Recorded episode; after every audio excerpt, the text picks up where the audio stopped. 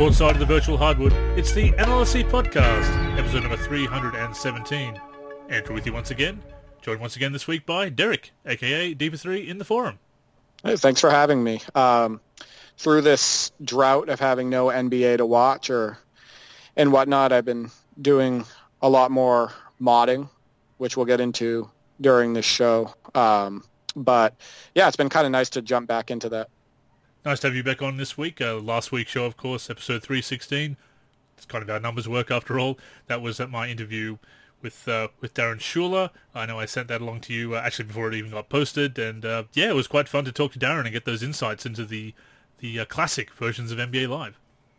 I thought it was great. Um, I think my favorite part, there was a couple great parts on it that um, really stood out to me. I think one of them was the fact that he didn't love basketball when he um, ended up working on NBA Live 97. And now he loves it a little bit more, obviously, and he started following it a little bit more um, after working on the game. And that he was kind of the rookie on the team, and they played a lot of pranks on him and whatnot. Uh, I, I thought the whole interview was cool, and I like how um, excited he got, you know, talking about his time um, with EA and working on those games. Uh, I, I, recommend it to anybody who hasn't listened to it. Definitely. Thank you very much. It was definitely fun to do. And uh, if you did stop listening, people, after the uh, after the outro music started to play, stick around because there is a little Easter egg in there, just in case you missed it. A uh, bit of an extra funny story there. But yeah, I thought it was really cool to actually hear about the DBF files and that they weren't really put in there for modding purposes originally. It's it's serendipity, as he said, and it's kind of how modding goes, really. And we'll no doubt talk about that as we get into that uh, a little bit later on in the show.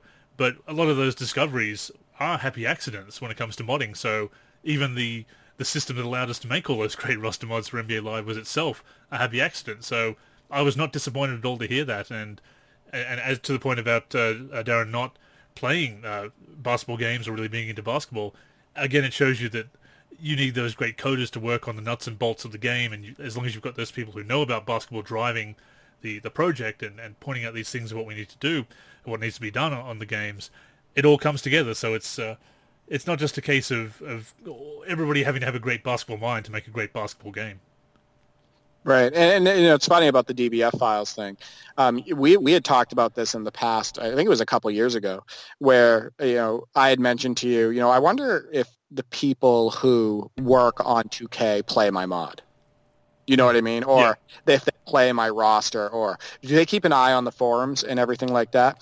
And I think modding has become so recognized now, um, and it's so out there. You know, at the height of social media on YouTube and everything uh, and there's also people from the community that have been taken to work for 2K, like um, um, and Leftos and Vlad and whatnot. So uh, now I have no doubt that they play our mods. You know what I mean? That they're Razor? using the mod the NLSC and Razor. Yep. Yeah. Shout out to Razor, who's doing cyber faces for 2K20. Um, but you know now now I don't have a question they're in the forums. They're seeing what we're putting out. I, I swear they're influenced by it, by the work as well, and they're also keeping an eye out for talent. But what's what's interesting is is like you said back then they created that DBF file system, and doing that obviously they weren't thinking of modding at the time, but then they recognized what the modding community was doing with it, and they were impressed oh, by yeah. it. Yeah. And that's kind of and that's kind of the start of all of this, right? So um, I wouldn't, you know, I wouldn't be surprised if a lot of work done by the community, even back then, influenced some changes with the series or some implementations and whatnot. Oh, oh definitely the, the, whole idea of custom art, being able to just place those files into the folders in the NBA Live uh, main folder and in the art folders and be able to have the game read those instead of have to the, the viv files, the container files, which we were able to import things to, but it was always more dangerous. If you installed a mod that you didn't like, you basically had to restore the original file and then reinstall those previous mods that you'd installed just to get rid of one. So there were little things like that that custom art really, well, actually was a big thing, but, uh, you know, not a little thing at all, definitely a big thing, but things like that that weren't necessarily advertised because they're PC only and the NBA is obviously not too thrilled about modding, so it's one of those things you have to keep very quiet to a certain extent. Certainly, at least as far as openly uh, bragging about or advertising these these features, but they have helped us over the years.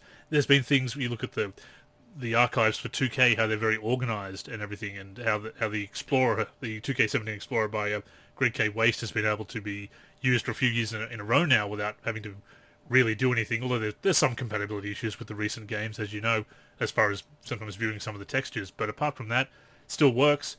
So it's it's been very convenient, and that's obviously been done very quietly to help us out, and it's it's something we do appreciate. And you're right. Obviously, there's people from the community, so they know about modding. It's become a, a, big thing, and, and even people who've been playing on console for many years have gotten into PC, and I think you've even mentioned it before, seeing what you can do with the modding.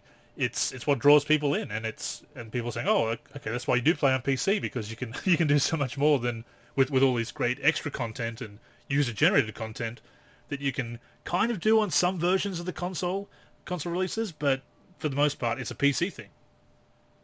Yeah, there's a couple things with that. First off, um, another thing that stood out before I touch on that in the interview was him talking. What, what impressed me was um, his his his talk about having to be disciplined, about how he can be deep into working on a layout or new programming for the game, and somebody, you know, who he's you know doing programming for or or whatnot comes up to him and says, you know, we want this moved over three pixels. Um, and he has to basically stop what he's doing and no matter how insignificant he thinks that is and how it doesn't matter to him he would do it. You know what i mean for the greater sure. good of the game. And and that's what a lot of us have to do on our daily jobs right? There's a lot of things that i have to do at my job that that um, i think that may not be necessary or it doesn't appeal to me but i have to do it for the greater good of the company. So him talking about that discipline and you know how he had to handle his role and um, and what he had to do and stuff, I think it resonates with anybody who you know is working or has worked before. So, but modding wise, um, yeah, I think the I think the thing with modding is, of course, that's what got me into PC gaming. Is it really stands out, and it can be just something as simple as the game is vanilla, but it has a scoreboard that you don't see normally. It can be just one ESPN scoreboard or a TNT scoreboard, and that could make somebody get into PC gaming. You know, I want that TNT presentation. I want that you ESPN presentation. I mean, yeah. people do yeah. people do a video on YouTube playing with the PC version, and people say, "What's that scoreboard?" You know, to your point, that's that's different. Oh, how did how'd you get Charles Barkley in the game? You know, he's not in the game. Is, is he unlockable? And oh no, no, this is this is modding, and, and we actually have a face file for it because you can put the face, custom face files, the textures and, and, head shapes and everything into and body models into the game in PC. So that's it's certainly people do notice that, and and even on the PC version, it, there's, there's one thing that people ask in the forum a lot. It's uh, which global are you using? Because they notice somebody's lighting looks a bit different, or things like that, or their accessories or something are more detailed. So people people notice when it's not the vanilla game, or even if there's just a few details, as you said, that, that are not the vanilla people, uh, well, it's funny on Operation Sports. There was kind of a feud. I almost would consider it a battle between modders and console players, and the reason is is because um, the screenshot section. So there's two there's two sections on Operation Sports for NBA 2K basketball. There's NBA 2K basketball, which is supposed to be just you know just NBA 2K basketball, and then there's also NBA 2K PC forum. Mm. But all the people that post screenshots, where do you think they post them? They post them on the NBA 2K basketball section, which not the PC forum. Mm. So basically what's happening is is the screenshot thread is flooded with almost all PC mods. Like sounds the, like else. sounds like else. Yeah, yeah, thread, yeah, exactly. So you have people um, who don't play on PC being like, listen, why don't you guys post this in the PC forum? Do you know why they don't pay, pay, uh, post those screenshots in the PC section? Because not many people would see them. Mm. Because PC gaming is still really small Neat. as far as a population goes compared to console gamers. So they want people to see their damn screenshots, right? Yeah. Um, so they post them there. So you definitely have you have that PC crowd that wants to show off the work, but then the console crowd doesn't want to see it because they don't have it. Yeah. So you definitely have that back and forth going, and and I think that people need to understand that you don't need to break the bank to get into PC gaming. And I even made a thread over on Operation Sports of builds that you know run 2K20 perfectly that are not expensive. It's it's it's one of those stereotypes, I suppose, with PC gaming, and look, the whole PC versus console and console versus console and everything. You, know, you, you and I, we remember the '90s. We, some people say we remember them too often, but uh, Unbelievable. Yeah, that's true. Uh, we we remember Sega versus Nintendo and, and the, the Genesis versus Super Nintendo, or well, um, Mega Drive as it was here in Australia. The the battles between their the fanboy arguments they haven't gone away. They've just gone to new generations. They've just evolved with the consoles, and and of course it's got it's gotten even worse over the years. It's and it's going to get even worse in the future because the specs of the uh, PS5 and Xbox Series X have just been released. So that's what people are arguing about now. The minutiae of that, and we'll get into that shortly as well since the uh, the specs have come out, and it's it is interesting to note. But that that is always going to be there in the PC versus console, and the, the stereotypes of PC gamers versus the stereotypes of console gamers, and the shreds of truth on both sides of those arguments, where the the most uh, ardent supporters can be sometimes live up to those stereotypes, unfortunately. But uh, it's funny because I've always been both. I've always had a, a, a current generation console as as throughout the years, and, and I've also had uh, I've also gamed on PC on, on a IBM compatible, and as it was back in the day, and then Windows, a Windows machine basically. So I've always played on both, depending on which games came in on which platform, and or whether I had a good enough uh, computer at the time. And you know, in the days when it was just a family computer before it was upgraded, and before I got into IT and could do that kind of stuff myself. So yeah, it, it's it's silly, but it's it's something like anything else that people very take very very seriously. As you know, I do the same thing. I have I do console and PC gaming. Um, now primarily PC because of the mods, and because mostly what I play is NBA gaming. So it's NBA games. So I mean, and because I mod myself, so the major the large majority of my time is on PC, but I still have a PS4 and an Xbox One, and like you had stated, to get those titles you know, if I was only PC gaming, would I have been able to play any lives? Absolutely not. You know, any of the lives that were. Yeah. yeah, exactly. Over the last 12 years or so, I wouldn't have been able to play them. So, of course, I've played all of them, and, you know, that's one of the reasons why I have consoles.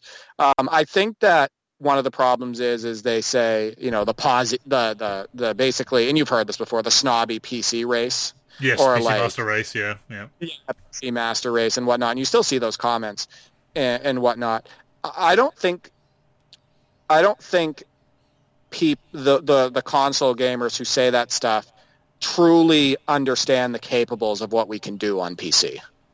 Right? True. I think yeah. that yeah, I think that if more did and more could understand what the reason why we play on PC and the reason why we prefer it and the reason why we say it's a better experience overall and can keep the game fresh and you know you more immersed in it for longer periods of time and whatnot.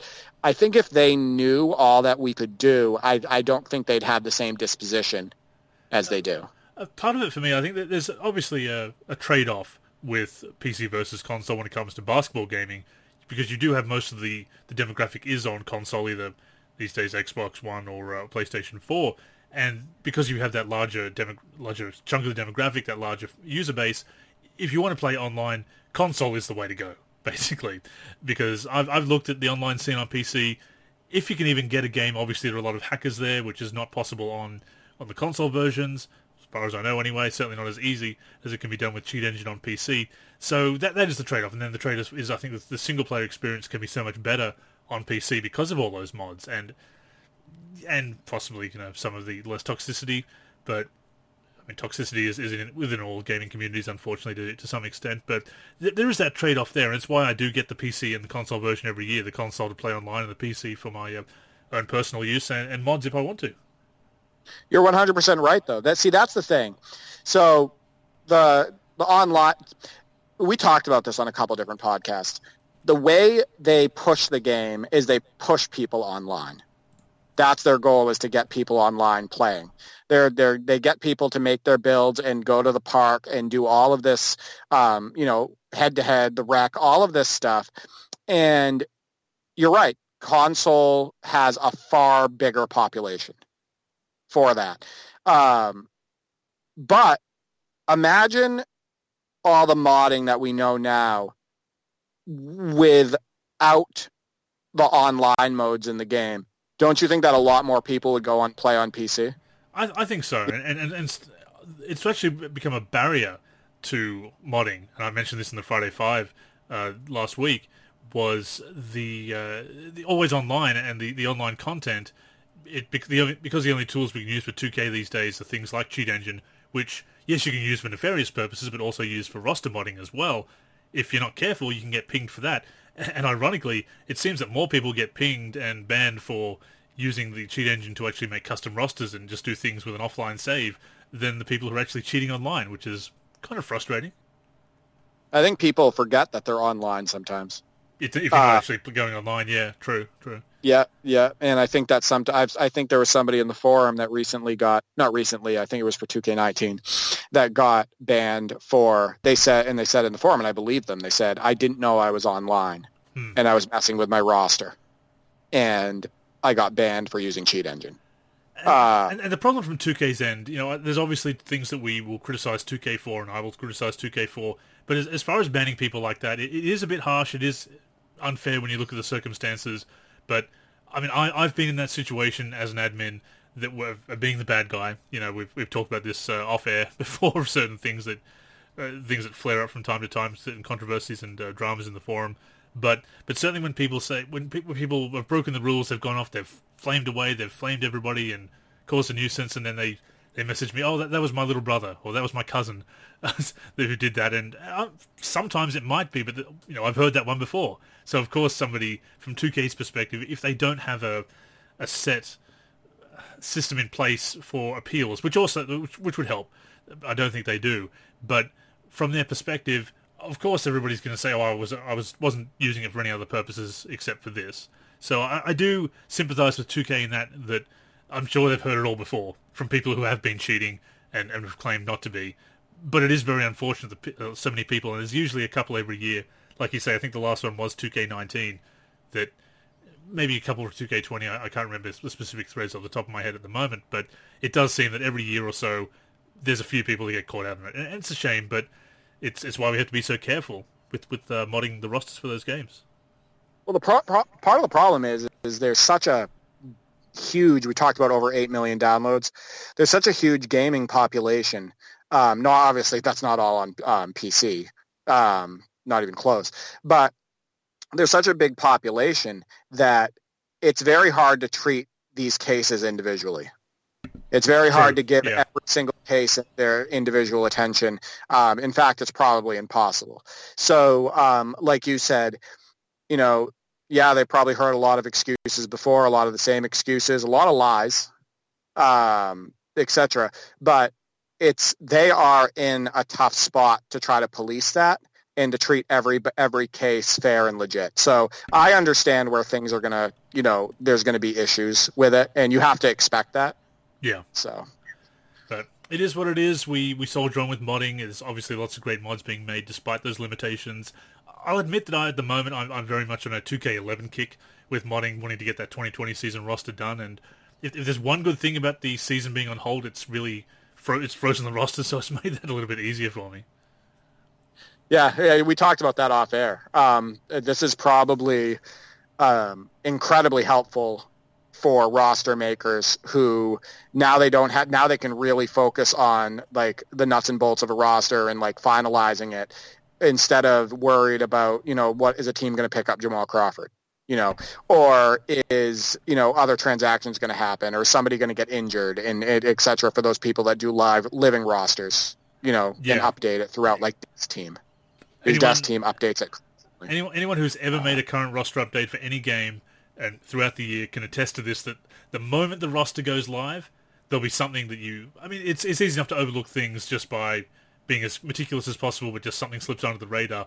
But when when the, when you're releasing a roster during the season, the guarantee that every time you update, there's going to be someone gets injured and is going to be out of the lineup for ages. Yet there, there they are in the lineup in your roster, or there's a trade, depending on if it's pre uh, pre deadline, of course, or a signing or something, and you get a all these posts, all these responses. Oh, you forgot this. No, check the upload date. I, I didn't forget it. It's just that unfortunately, it came through just as I was hitting upload and uh, and compiled ah, everything. Yeah. but see, I, I, don't have to deal with that because I had I do ro- retro roster. So is, you know, that is the, the great thing. Whether you're doing retro retro seasons or or classic teams, it's in the books. Your, all your data is fixed. It is not changing. Like perception of the 1996 season may change, but the results of the 1996 season will not change. You know, so exactly. Yeah. Bill Walton on the 85-86 Celtics, the, his role, how many games he played, his impact will never change. That is yeah. that is set, that is in stone. So yeah, no, I like doing. I love doing. Um, I love doing retro rosters and whatnot because you know what you're getting into True. every single time. You know what you're getting into. So there's always that certainty of, you know, you know what to focus on basically every time. I've made both, and, and both are a lot of fun to make. But that that is the bane of a current roster project is that if, if you're doing it through the season and even through the off season, you're trying to add players, and oh, that player actually no, they can we get a face for that player, and someone makes a face for the player this has happened when I'm doing NBA Live rosters back in the day. And someone makes a great face for a player, and guess what? He doesn't even make it through training camp. So then he's just this wonderful face sitting there in the free agents. Unfortunately, it's happened before, and thank you so much to all the people. You know, if you happen to be listening, if you have helped out with the NLSC rosters over the years, and with this new project, obviously the 2020 season roster, uh, Maravich has just been pitching in. He's done a lot of work for uh, uh, I think UBR and possibly URB as well with the faces. Uh, fantastic face. Uh, Modder uh, has been helping out a bit with, with some new faces for the 2K11 project. And wow, you know, you, you've seen what he's been posting in the forum. He's been sending it along. And uh, I'm, I'm looking forward to getting this out and really getting this uh, great update out. And, and we're moving on to some other projects because I, you and I have been talking about it, and I am kind of obsessed with 2K11 modding at the moment because it, it does feel like 2K13 and 14 are really taken care of at the moment. So 2K11 is that old favorite that's not getting as much love these days. It's a it's a decade old now. There's a lot of nostalgia for it. Obviously, uh, Dom 2K did that video that's of the uh, 2K loves roster that's uh, drawn a lot of attention, and it's been great to see uh, new people signing up for the forum. Welcome if you're listening, and uh, check out that uh, guide to newcomers that I posted if you're having trouble with the installing that mod. But there is that a lot of interest in 2K11 at the moment, so I, I do want to get some stuff done for that because it's just yeah, it's it's a great old game and it, it holds up extremely well. So it's and it's also a bit easier to mod than uh, than 2K20, and you don't have to worry about being online either. Well, a couple things. Well, first off, Maravich holds a special like his seeing his name is special to me because when I first joined the NLSC, it was because of the UBR. And he was active making faces, and I was so impressed for the UBR um, on the UBR thread that I ended up kind of, um, you know, contributing a bit to. And his work, I was always impressed with it. He makes great faces, um, and he loves retro. Uh, so seeing his name attached to that 2K11 project you're working on, it surprised me a little bit because I, I didn't Same. know he interest in doing new players. Mm. Um, because I've always seen him. Oh, look, he's making a Rick Barry. You know what I mean? Um, so that was pretty impressive to see that. You know, and the thing you said you're on a kick with 2K11, and and one reason why it's intriguing is because it's kind of it. Not all has been done to 2K11 right? Mm, yeah. Like you said, 2K13, 2K14 are basically well taken care of. You have two really complete mods in the UBR and URB. Um, and all these college rosters and everything. But 2K11 didn't have a lot of rosters made for it. No, um, no. and, certainly a couple of good ones being currently updated. Yeah, some really good ones. I have the 91, 92 one, um, yep, and a couple yep. other thing, season ones. Also, I'm kind of on the same kick, but it fell off a little bit. I'm I'm getting back into it now. I posted on it about it today. But NBA 2K16 wasn't modded much at all. No. Uh, no. and it's a forgotten favorite. People love 2K16 people talk very fondly about the game itself. Um, you know, whether it be on YouTube or social other forms of social media, Twitter and whatnot. But there was no retro roster made for 2K16 outside of my fantasy draft roster.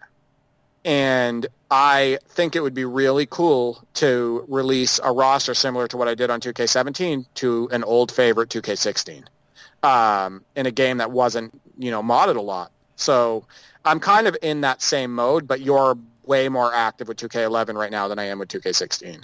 It's it's interesting. You, you look at some of these games, and it it really you, you can see it's the result of what we had at the time because, as you alluded to there, resources did improve over time, and some games weren't modded as much. And it was the same with NBA Live back in the day.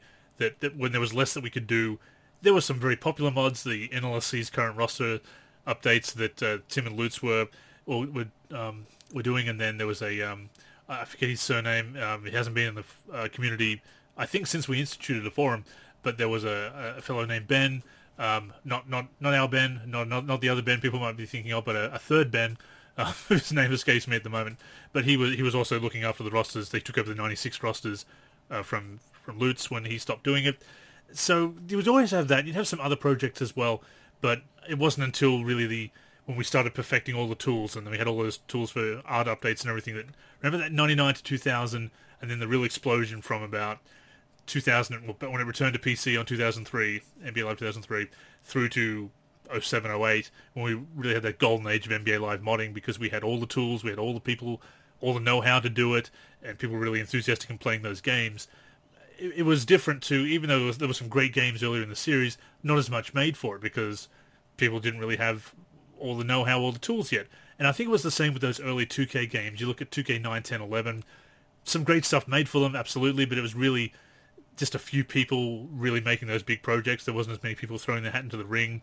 And I think when you look at 2K16 being the first PC, the second PC release rather, that was a port of the X1 PS4 version, 2K15 being the first, 2K14 being a, a last gen port, the last last gen port for PC, being the second game, that's that has to have been a, a similar situation. I have to think where people are still figuring things out, and it's not as easy as those last few games. And when, when and and I'll admit to it again, my, myself here, that the fact that those earlier games are easy to, to mod, and we've got so many resources, resources for them, a great roster editor, and it's very straightforward, it's more appealing. So until people get that know-how and those tools that really simplify the process, even experienced modders will say, oh, well, I kind of don't want to learn a bunch of new stuff, you know? And that's that's also why I've not been into 2K modding as much, and, and why modding 2K11 has been so refreshing and uh, even nostalgic for me, and not just for the game itself, but back to my early days of modding, because I'm learning things as I go. Well, look at look at the issue we're having with Thundershack's roster. So I'm working on that. I think you, we know we're talking about our mod, what we're doing in modding right now. I've made yep. um, many faces so far for the roster that were missing or needed to be improved or like year specific versions like Bald Drexler and and whatnot. Um, and I'm you know I'm converting a bunch of courts uh, right now for ones that weren't accurate, but we don't have enough people working on that project for the size of the project, mm. right? We don't have work to pull from 15, 20 people. We don't have work to pull from 10 people. Right now, it's Thundershack's base, me working on um, which he did. I just want to point something out. Without Thundershack putting in the work to put the base together of assigning the courts, assigning the jerseys, getting players on the teams, and all of that stuff, this, this none of this would be happening right now. So he needs to, you know, I want to give, you know, a podcast round of applause for Thundershack for even doing all of that work. Definitely. Um, you know, but as him and I have talked, we've been talking a lot consistently. There's still a lot of things that need to be done with the roster. You know, there's a lot of faces missing. Um, there's incorrect courts, which we're we're you know we're doing right now. There's incorrect signatures, which I'm working on. Um, there's touch ups to the roster. They're, they need to get the guys to four teams to 14, but the like the 14 players, so it works in my league as well. But the problem is is we don't have enough people working on the roster. And you were just alluding to that. You were talking about how on 2K9, 2K10, and whatnot, there wasn't a lot of people in on big projects. So basically, you didn't get big projects released. Um, and we're kind of, like I said, it, it's kind of frustrating because that's kind of the way it's been on this gen. It, it has been, yeah.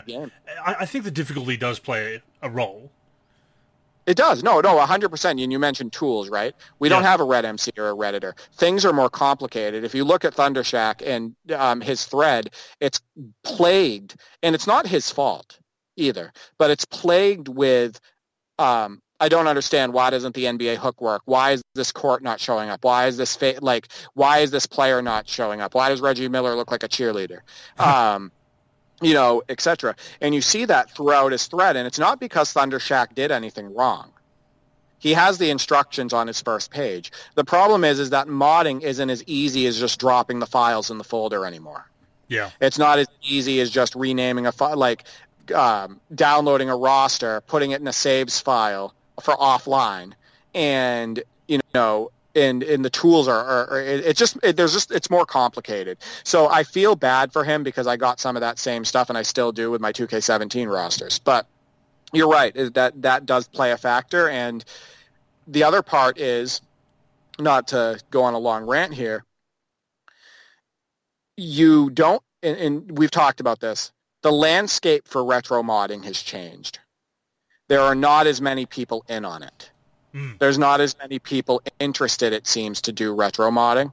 And there's not as many of those people who were making faces back then around. You know what I mean? There's not like Amaro Wade and those other people who are making all of those faces. They're not they're not around as much in the forums anymore or they're not around at all. So we don't have enough cyberface makers. We don't have enough court creators.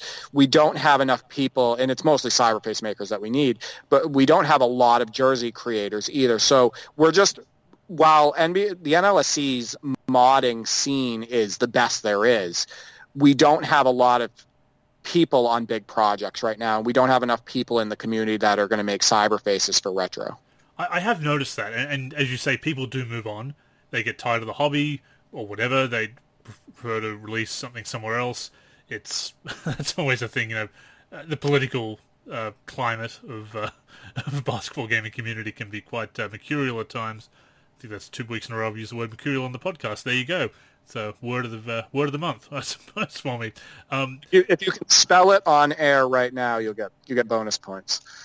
I can't be bothered. I can. I, can, I, pro- I probably could, but I, but I won't. Um, it's. I'm amazed that uh, with all you know how chatty I am, that I'm actually able to uh, to say it without messing it up. Anyway, Mercurial. there you go. But I had the same issue uh, for, with doing 2K11 projects because people move on, so there's not as many people uh, playing those games. Although it's still enough to justify interest in enough, nothing to justify working on it, I would say. But there's not as many people making those faces. Obviously now Maravich is pitching in, others, uh, 2K Love putting out those uh, assets and saying and giving me permission to use those in the NLC roster is huge as well. Now, thank him again for that. So there, are, that that was a huge boost to this uh, to the rosters because I was thinking how many faces are going to be missing. Um, but faces are a big thing, as you know, because that's really what people see when they're playing. Jerseys are important too in courts, but I, I feel like uh, we you get the jerseys, and that's just one jersey for every team, right? Well, not one jersey, but the, the designs for the team for every every player on that team wears the same jersey. They don't have the same face, and that's where all that work is. So, and that's what people notice that oh, this player has a generic face or a created face or no face or whatever. But the fact that people do move on from the older a game is, the harder it is to make these big projects as well. And it's funny that both the current game and the oldest game that we're really working on have that similar problem of not quite enough people contributing to those big projects. You know what's funny though is you have more cyberface makers working with you than on 2K11 than I have and Thundershack has right now on 2K20. Yeah. So it's how that it's funny how that works. Um, but like you said, 2K11 is an old favorite. Um, it's one of the most popular. It may be the most popular basketball video game ever released. Um, it's it's like either that or Street Volume Two.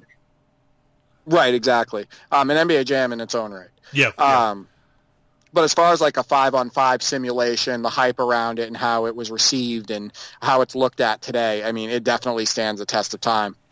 And I, I also I want to point something out, and this is my 100%, and this is why I say things don't get better in time, but always get better with time. I do think that the 2K11 gameplay holds up well mm. with 2K20, and I actually think it has some advantages over 2K20. Um, and I enjoy playing 2K11 more than 2K20. So I'm not saying that 2K20 is terrible, but I'm just making a point that, you know, that game was released, 2K11 was released nine, ten years ago. Yeah, 10 years ago this year, yeah. It's a decade gameplay old. Gameplay awesome. Um, so well, I see why you love it's, it. It's not affected by the online scene, if I can be uh, very honest about it.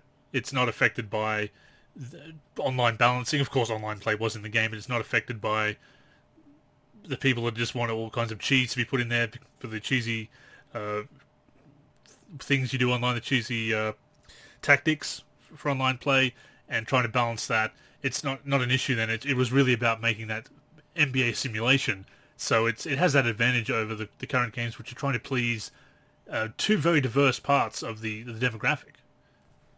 It's also the game where Jordan was the most Jordan, like we had talked about Oh, prior. yeah. It was Yeah. where his, his signatures and and uh, everything from the tongue, you know, coming out and all that stuff. That's that's the epitome of Jordan in a video game. It's the best he's ever been and played and and whatnot. And it's pretty cool because that's almost a decade ago when that was released, and it's still the best he's ever been in a video game. That So- and what, what they did with NBA Greatest, NBA's Greatest in NBA 2K12 is ahead of its time, so unique. They did some really fantastic stuff in those back-to-back years there, and those are great games. The only thing I don't like about those games is that I, do like the right stick dribbling, which is something I miss, and I can't go back.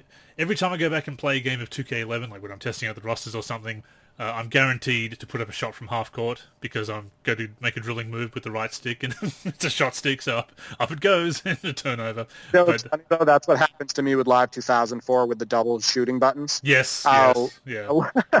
I'm the first person to. I'll go from, you know, playing games with just the, you know, the one button shooting, and then I'll go back to NBA Live 2004, and I'm short up a floater up from the three point line. Because the the, mod, the Um, modern shoot button is the dunk layup button from that era. Yeah, it's exactly right. Yeah. Yeah, yeah. It It's, uh, completely- it muscle muscle throws me memory, man. It, it's uh, it's a killer on the virtual hardwood muscle memory. It's just yeah. Yeah, you know what though? I'll say this: I can handle the ISO dribbling, the um, bumper dribbling with 2K11 and 2K12 because the rest of the game is so sound, and because you can still make moves, um, and it can still look pretty good. I agree though that 2K13 was a good turning point for the series, and I've been playing. You saw I uploaded a video recently, gameplay video of that, and I'm modding 2K13 and 2K14 right now, um, still, but right stick dribbling definitely was something that was sorely needed for the series, and I think it was you know a smart move by them with 2K13. It was huge and and definitely the right way to go. I mean, NBA Live has had its problems, but it's also had some really good ideas. And it, what proves they've had good ideas is the ones that 2K has borrowed and, and in some cases improved upon. And I think sometimes they, in some ways, 2K's dribbling, right stick dribbling, is better in some of the, the moves they've implemented. But yes, 2K13 was definitely a big big turning point for that.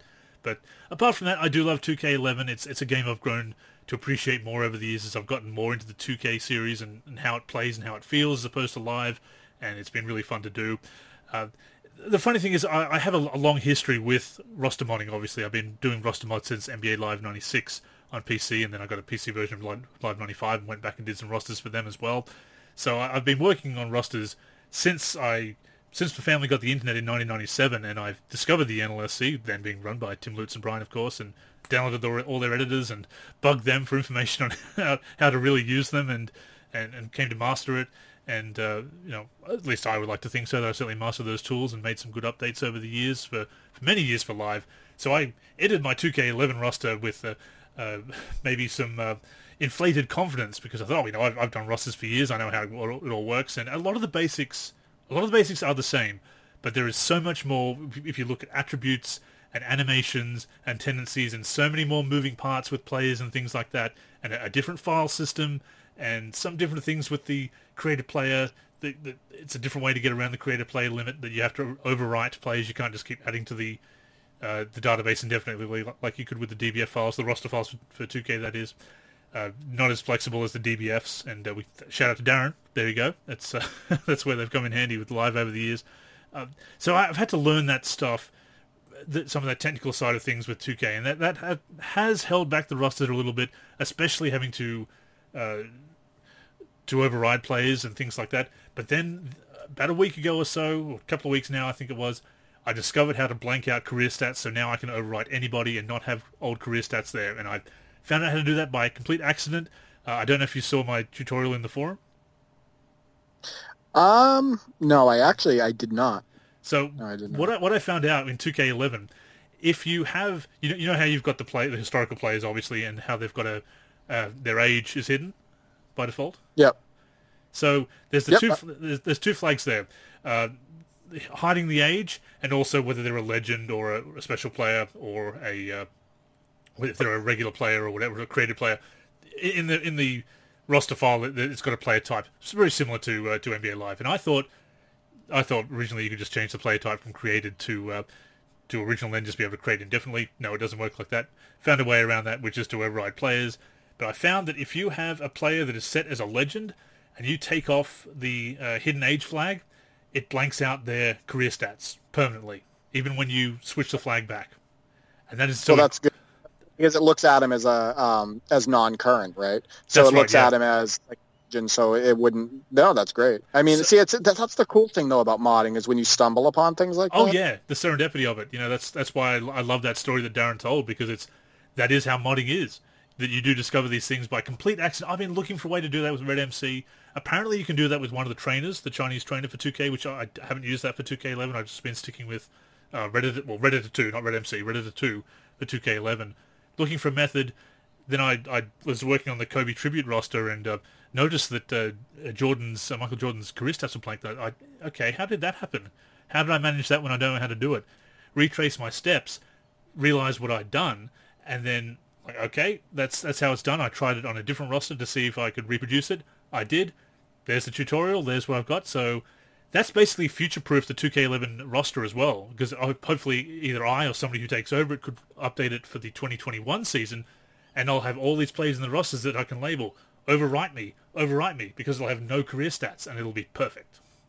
Kind of. See, I uh, yeah, and it's it's those little details too that make a huge difference. You know, there, I had an aha moment kind of with 2K17 like that. So I was in Cheat Engine and I was working on my Ultimate Classic Teams roster, and there was a glitch in 2K17 where if the you know how each game has a name bank of Yep. first names and last names. Yep. Well, 2K17 had an issue where if you let's say you created a name that was not in the name bank, if you exited the roster and then went back into the roster you saved, it, the name would be completely different. So if I put in a name, let's say he, he's okay, Shea Seals. He played for the 97-98 Lakers.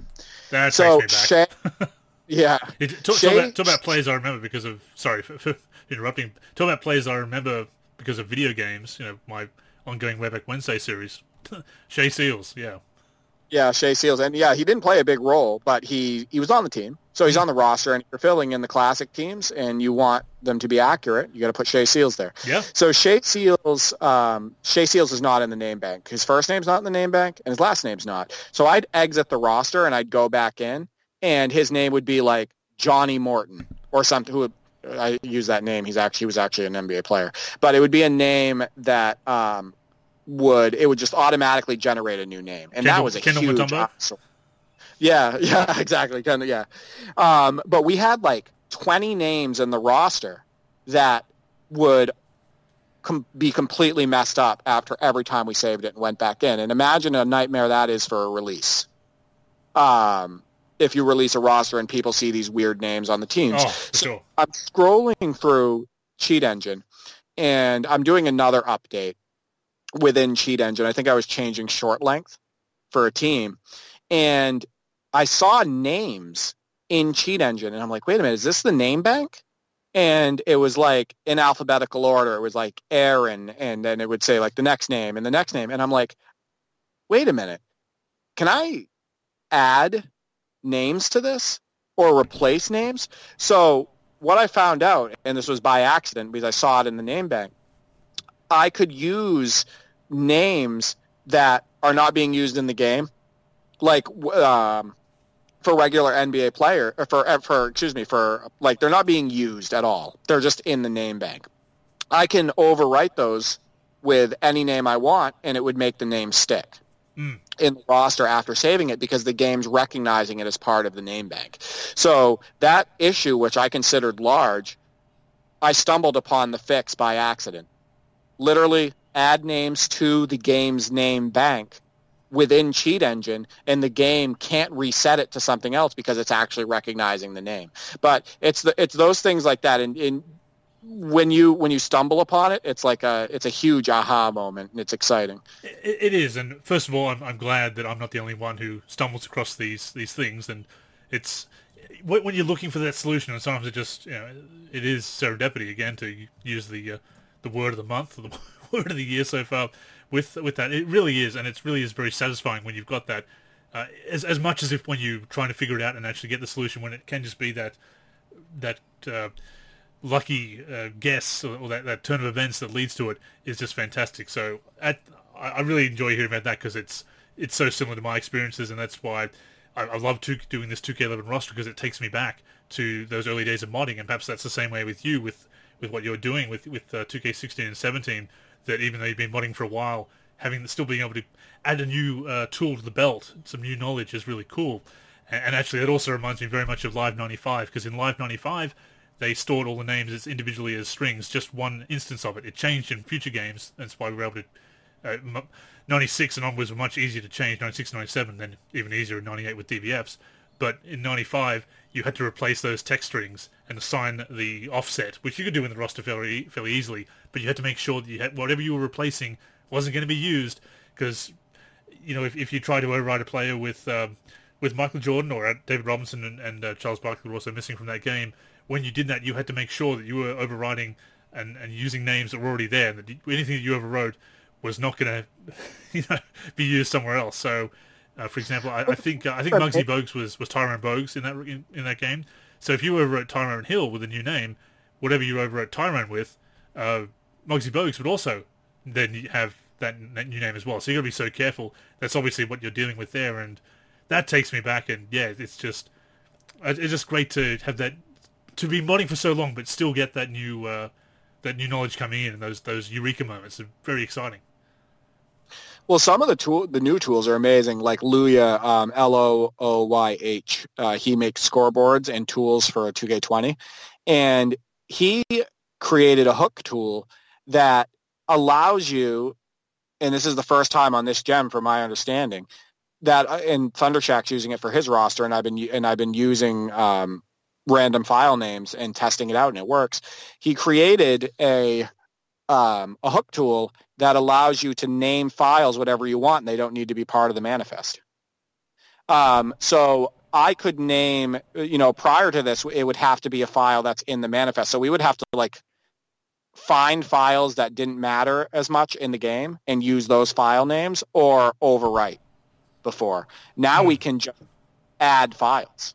So I could name the Wizards Court 2003 wizards.if, and even though that file is not part of the manifest, it will work in the game because of that tool that Luya um, created. So shout out to him. I just, I, I don't, I am unbelievably impressed with people like Vlad, who created RedMC, and Leftos, who created the audio tool, and um, Looyh, who created the hook tool, and Limnono, who creates the modifier and the plugin and and whatnot. These guys that are doing, and Greg K. Waste, who created one of the most important tools, 2K17 Explorer, yep. 2K15 Explorer, and 2K16 Explorer. These guys doing this programming, and Trevor, I want to give a shout out to him, who did like the cyberface converter tools and stuff like that. I, I, they do some of the most impressive work because they're literally programming these tools and doing a ton of testing and and you know finding different ways to break into the game and mod the game and all of that stuff. And i'm just i'm i'm floored by what they're able to do. It's it's the same with me from the remembering those early days of live what what tim lutz and brian and some of the other people who were making programmers uh, some of the other programmers in the community at the time. Uh, programmers have always been outnumbered by modders and modders outnumbered by mod users.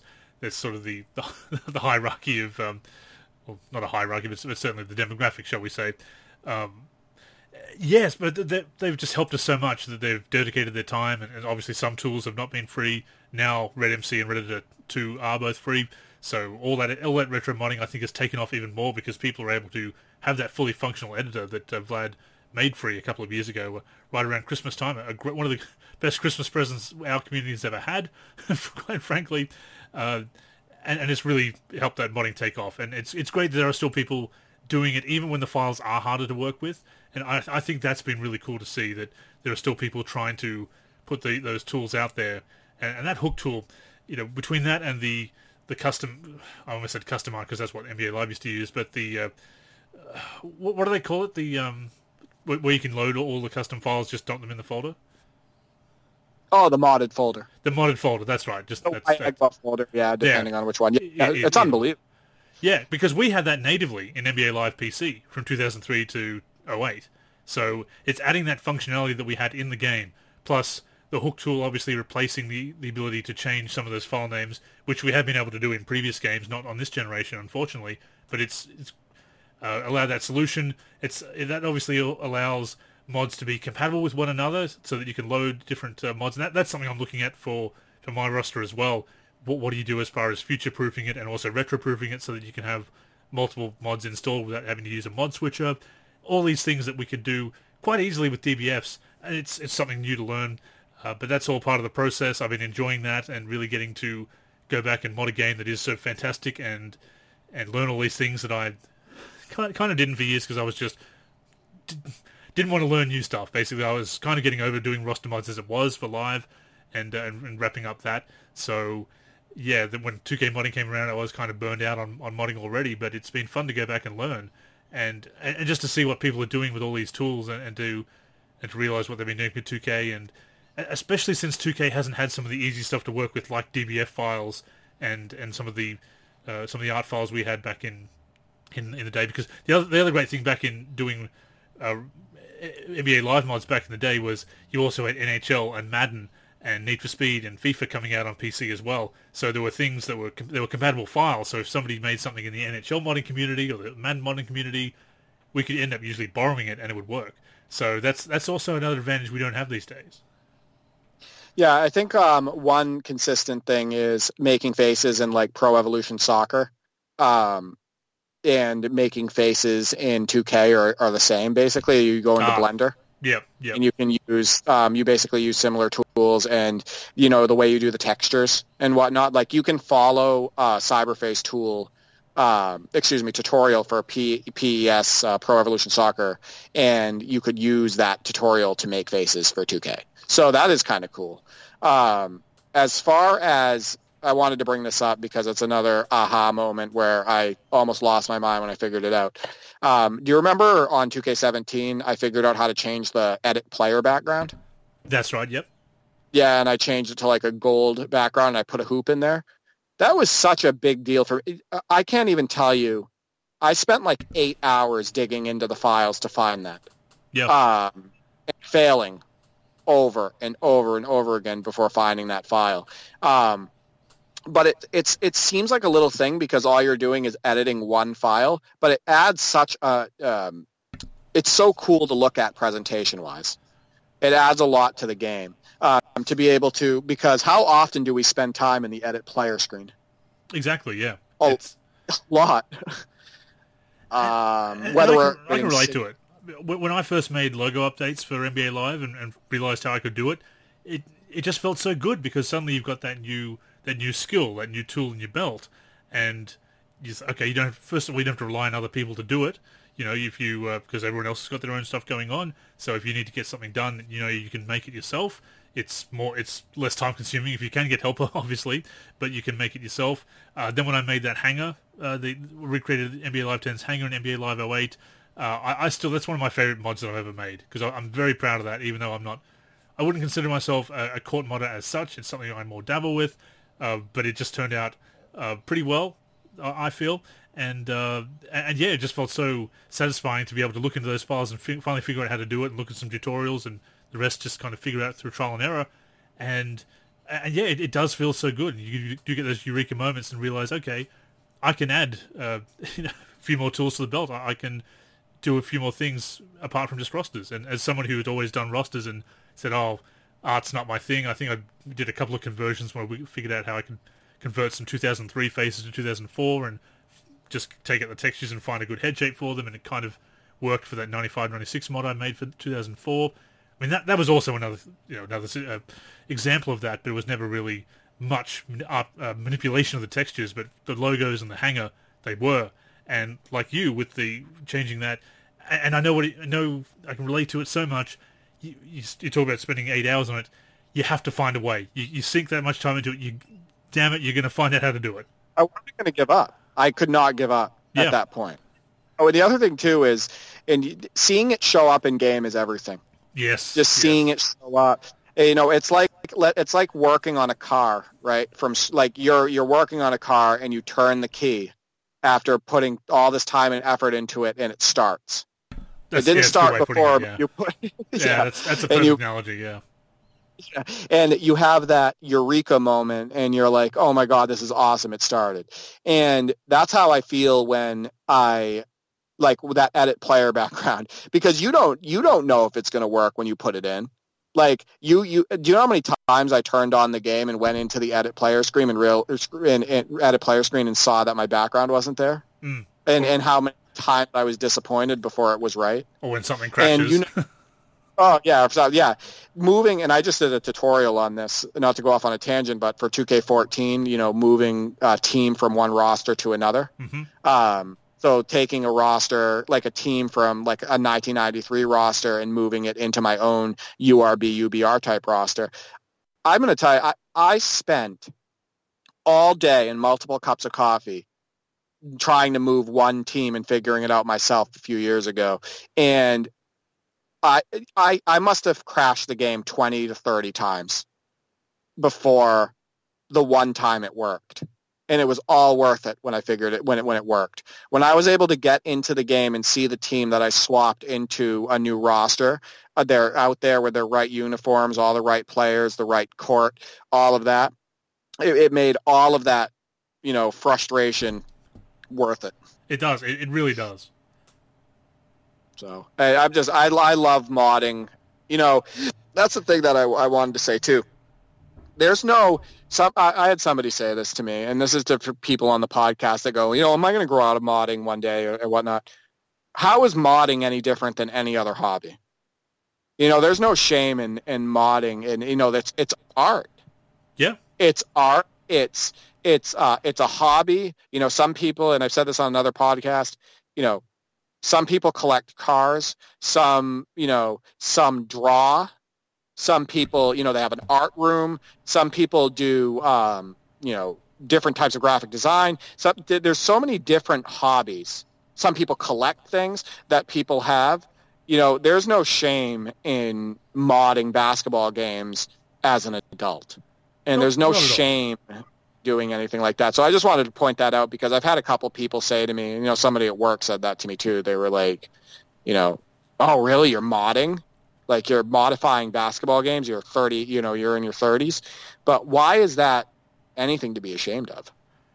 I mean, there's there's people older than us who are streamers and and, and producing Yeah. content. It's it's one of those things where I I, it's, I think it's very pretentious and judgmental to pulling out all the big words today uh, to judge people that way to look down on people or say, oh, this is a, a childish hobby or, or something like that. I don't think it's something you outgrow. Certainly, your priorities can change if you have a family, children, etc., or if you've got a, a job that demands too much time to be able to mod or, or game. You know, fitting in any kind of hobby with other responsibilities, I don't think is a case of outgrowing the hobby so much because you can see you might not be able to fish as much as you want when you have a family, or or or go to the you know play darts with friends, go bowling. There are things that you can't do as much if you have other responsibilities, and those responsibilities and uh, change over time.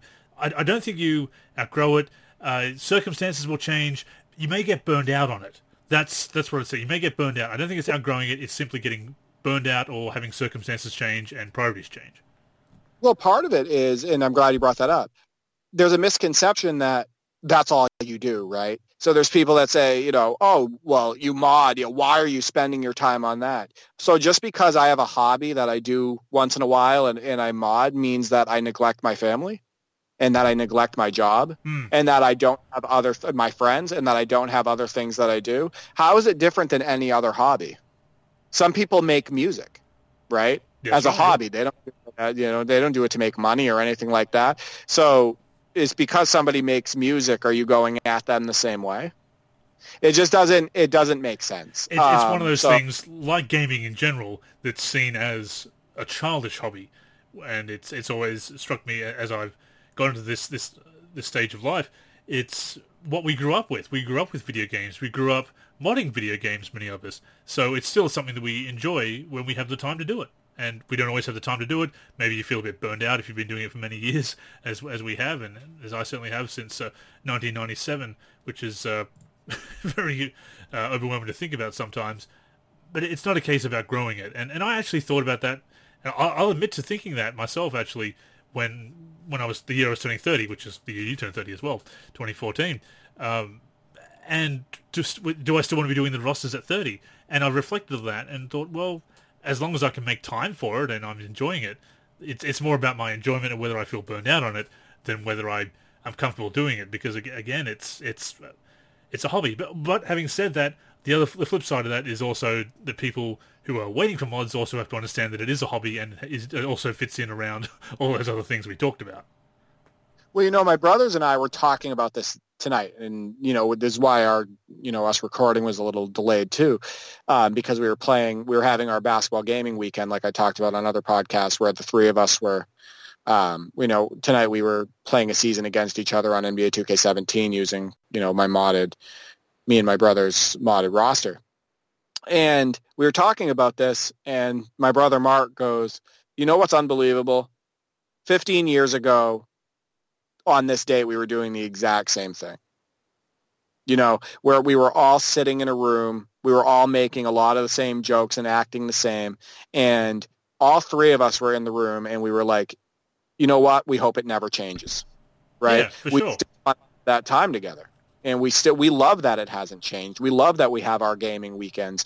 We love that we're spending time together, um, etc. So you know the thing is is that um, you don't change because people want you to change, and you don't change because people think you're you know think a certain way about you. Um, and you don't you don't change your ways because of that. I think you do with what you want and as long as you're not inconveniencing anybody else, it shouldn't be it shouldn't be frowned upon. I agree wholeheartedly. And and by the way, I want to point out to, to our listeners if you if you haven't figured out yet, this podcast is always completely unscripted. Oh yeah, yeah.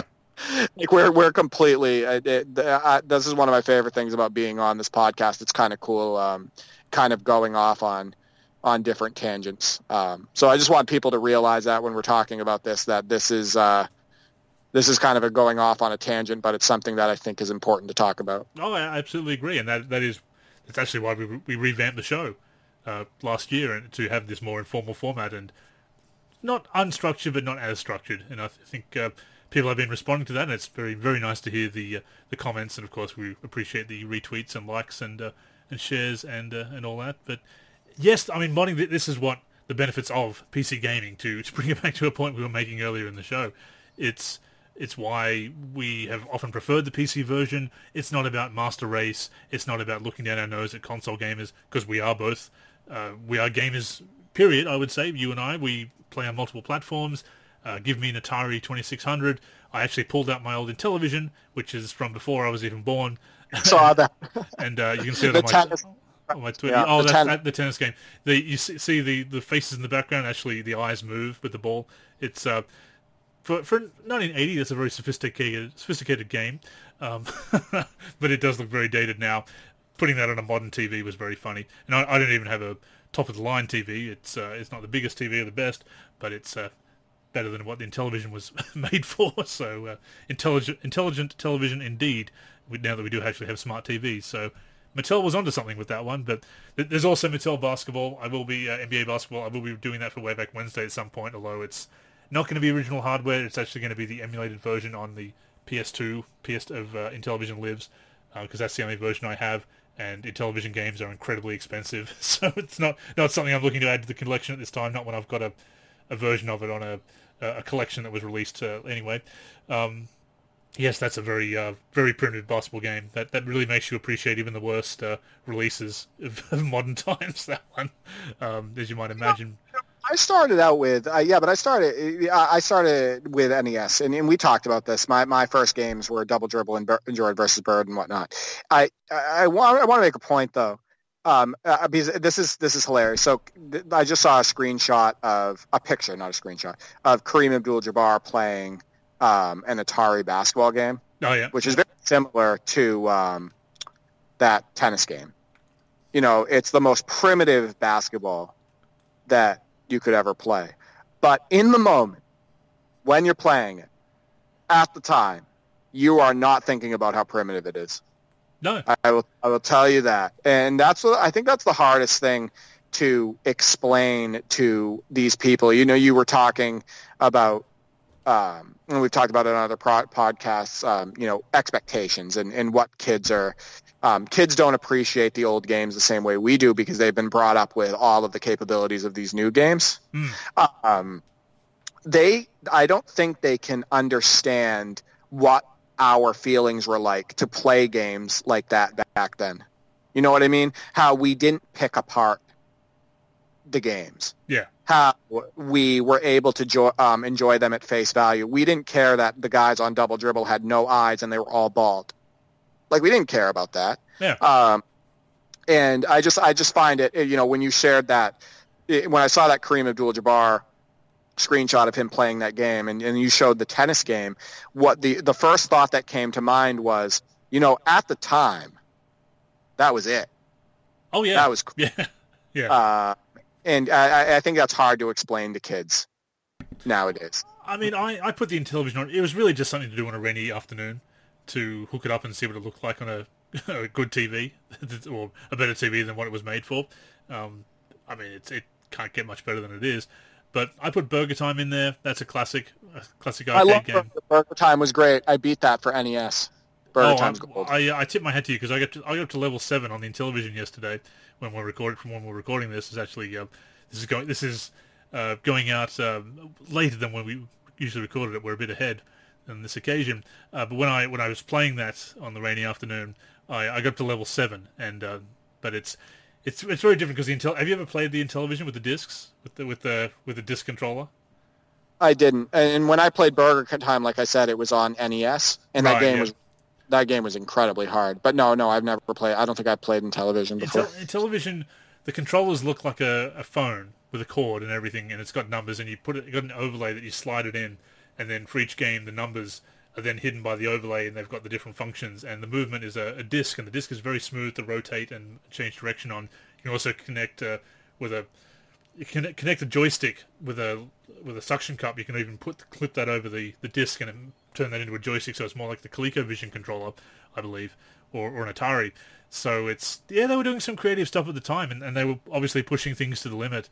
And and some of those old games, they're very simple, very simple concepts, and sometimes weird concepts like Burger Time, making uh, big burgers with food coming after you. Look that one up. I think the uh, p- few people have uh, reviewed that one, reviewed that one on YouTube and uh, various retro uh, series. Uh, yeah, that's a classic. Very simple things, and with the basketball games, it was the same. That we, it's what they had at the time, and you know, we, we made the most of them. And those early PC versions of NBA Live, of course, we enhanced those with, with mods as, as much as we could.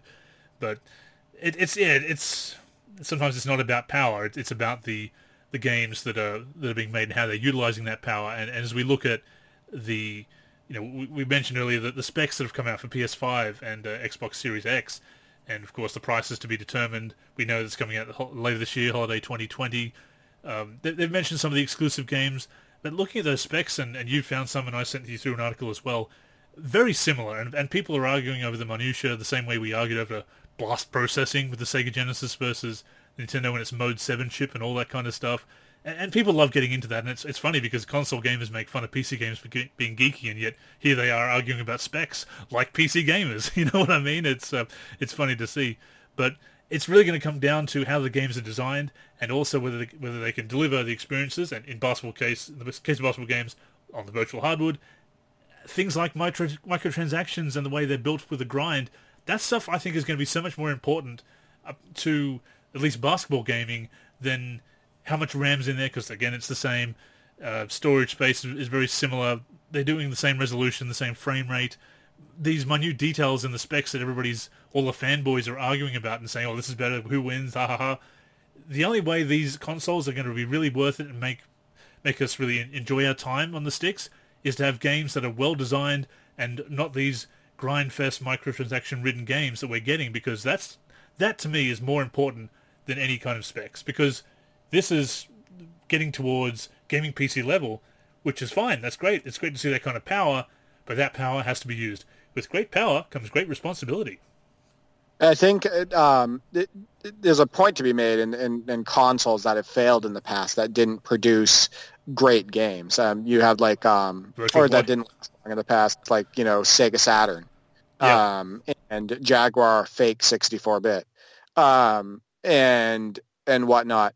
And you've had you've had consoles that failed for you know they've had the power, but they didn't have the great titles and they didn't make great games, and so they fell apart. So no, that's there's a great point in that. Um, it comes down to the gameplay. A game a game can look absolutely fantastic and not be able to appeal to a lot of people because the game isn't great. So graphics aren't everything. Um, and I've talked about this on the forum many times before. Um, so that's one point with that. The other thing too, I, I was um, gonna. You talked about the specs. This, and we talked about this prior to the call. The the the specs for the PS4, excuse me, PS5 are eerily similar to what I have for a computer. Um, both Ryzen processors similar. Um, both Radeon cards um, for GPU, both 16 gigabytes of RAM. Um, it's it's funny to look at a console and look at the specs, and you can compare it to your computer, mm. uh, to your home computer, and I find that interesting um, because this is not something that I remember us doing. You know what I mean?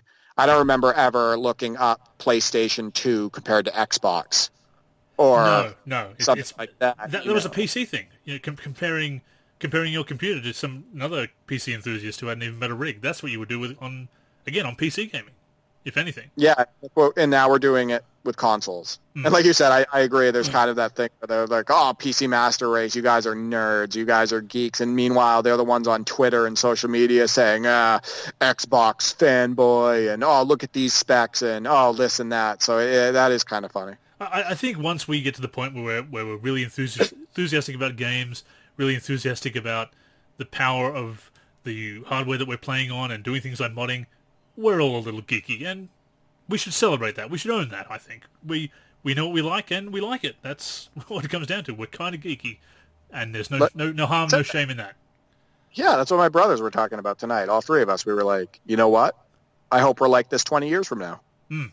You know, yeah. let's let's not lose sight of that. You know, you know, what makes us us and you know what we enjoy and, and all of that stuff. So no there's there's no shame in it. it it is funny how history repeats though. Obviously these console wars have been going on since nintendo and sega were dueling back in the 90s when they were coming out with the ads. Genesis does what nintendo don't and uh, nintendo doing Well, i remember in the nintendo magazine system which was the australian version nintendo power people sending in uh, fan art of Mario roasting Sonic with a flamethrower, things like that. So th- this stuff has been going on. It's it's older than these generations. It's it's perpetuates throughout perpetuates throughout the generations of uh, of gaming. And of course, again, we talked about things back in the day like blast processing. Oh, 32-bit, 64-bit. There are always specs to throw around, but it really has gotten to the point of where it is very much like PC gaming, both in power and also the specific, there's both the specific power of the systems that are coming out and also people arguing over the minutiae of who wins in what category. And I think both systems are going to be really good. I think it's going to be things like the games. First of all, the quality of the games themselves, whether they do things like like being ridden with microtransactions and really grinding and things like that. Uh, exclusives, obviously, that's a big thing. At the moment, there's only been a few exclusives com- uh, for both uh, platforms. I'm looking at this list here: PlayStation 5, Godfall, Xbox Series X, Halo Infinite, um, Senua's Saga, Hellblade 2. So a couple of them are being confirmed at the moment. Uh, backwards compatibility, the Xbox Series X, it does look like it's going to have a lot more compatibility, backwards compatibility right back to the original Xbox compared to the the PS uh, the PS5's uh, almost all PS4 games, including optimized PS4 Pro titles. So things like that, and and also whether you're paying for the online service. For example, I'm paying for uh, I've got a PSN subscription, PlayStation Plus subscription that covers my PS4 and my PS3 that, that a friend gifted to me. So I'm more likely to get a PS5 so that I can have that one uh, subscription that will cover three consoles. So things like that. That's what's really, and of course, then you know, paying for that kind of stuff. I think that stuff is much more important, ironically, than a lot of the what's under the hood because both consoles have got a lot of grunt in them. Look at that; they're going to be pretty technologically advanced. They're going to last for a few, you know, more than a few years. The games are going to look great, but what's the substance of the game is going to be like? What are the exclusives? What's the backwards compatibility? What's the subscription service going to be like? And uh, in cost, and whether you can do it across multiple platforms like you can at the moment.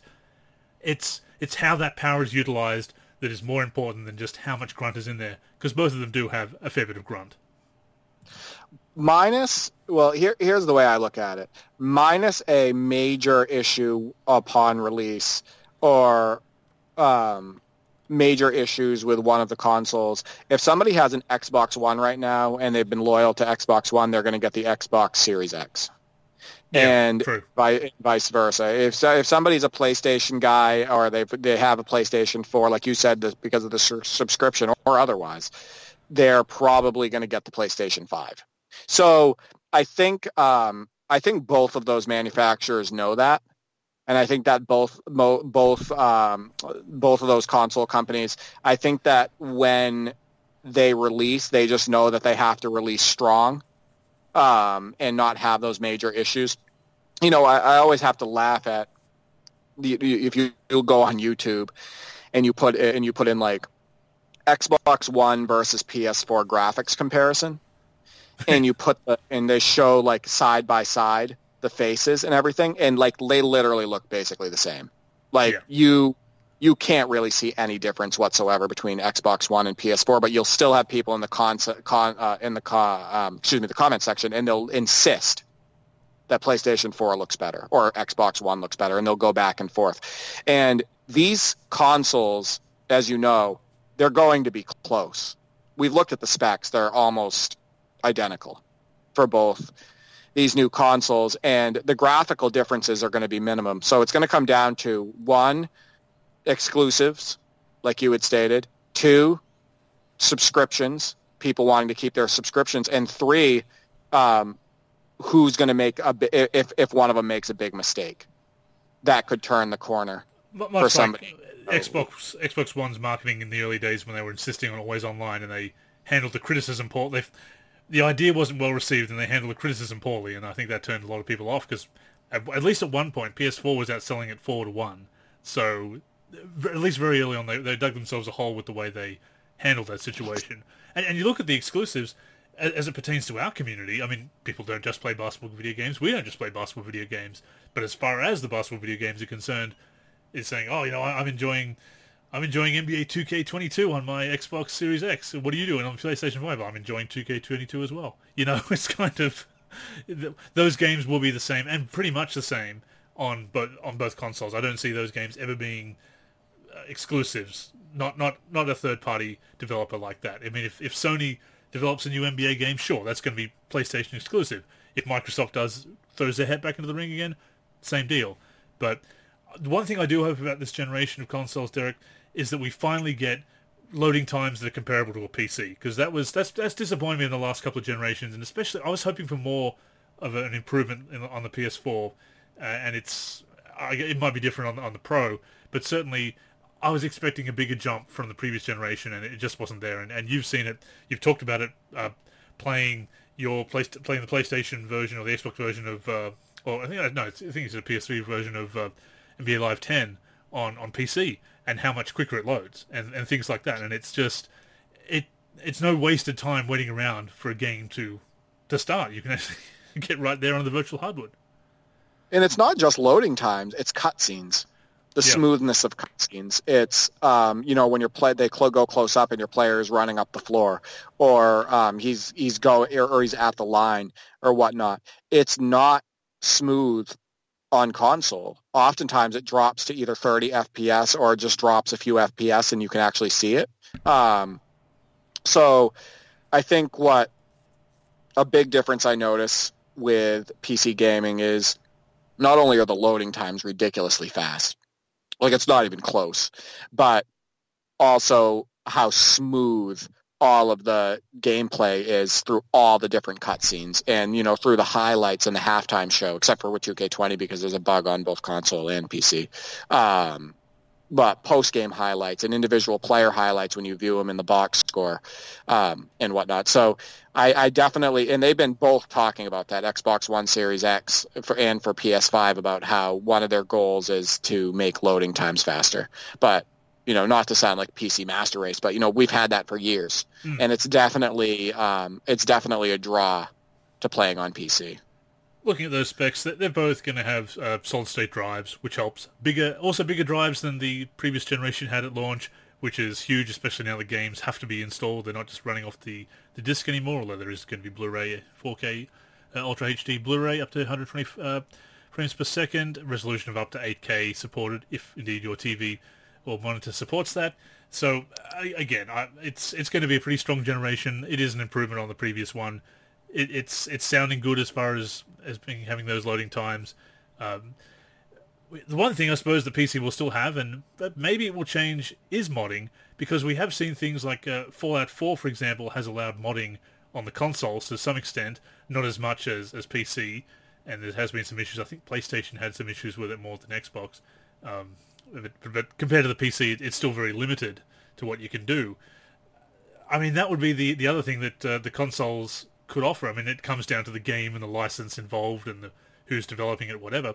But you know, if, if consoles had that modding, I mean, how, how awesome would that be? How awesome would it be if we could just make generic mods and, and share them between multi-platforms? That'd be even better if we could do a. I was about to say that cross-platform. Cross-platform. Yeah, cross-platform. have cross-platform online is a big thing. That's I wouldn't want to see that happen more often, but cross-platform modding would be amazing.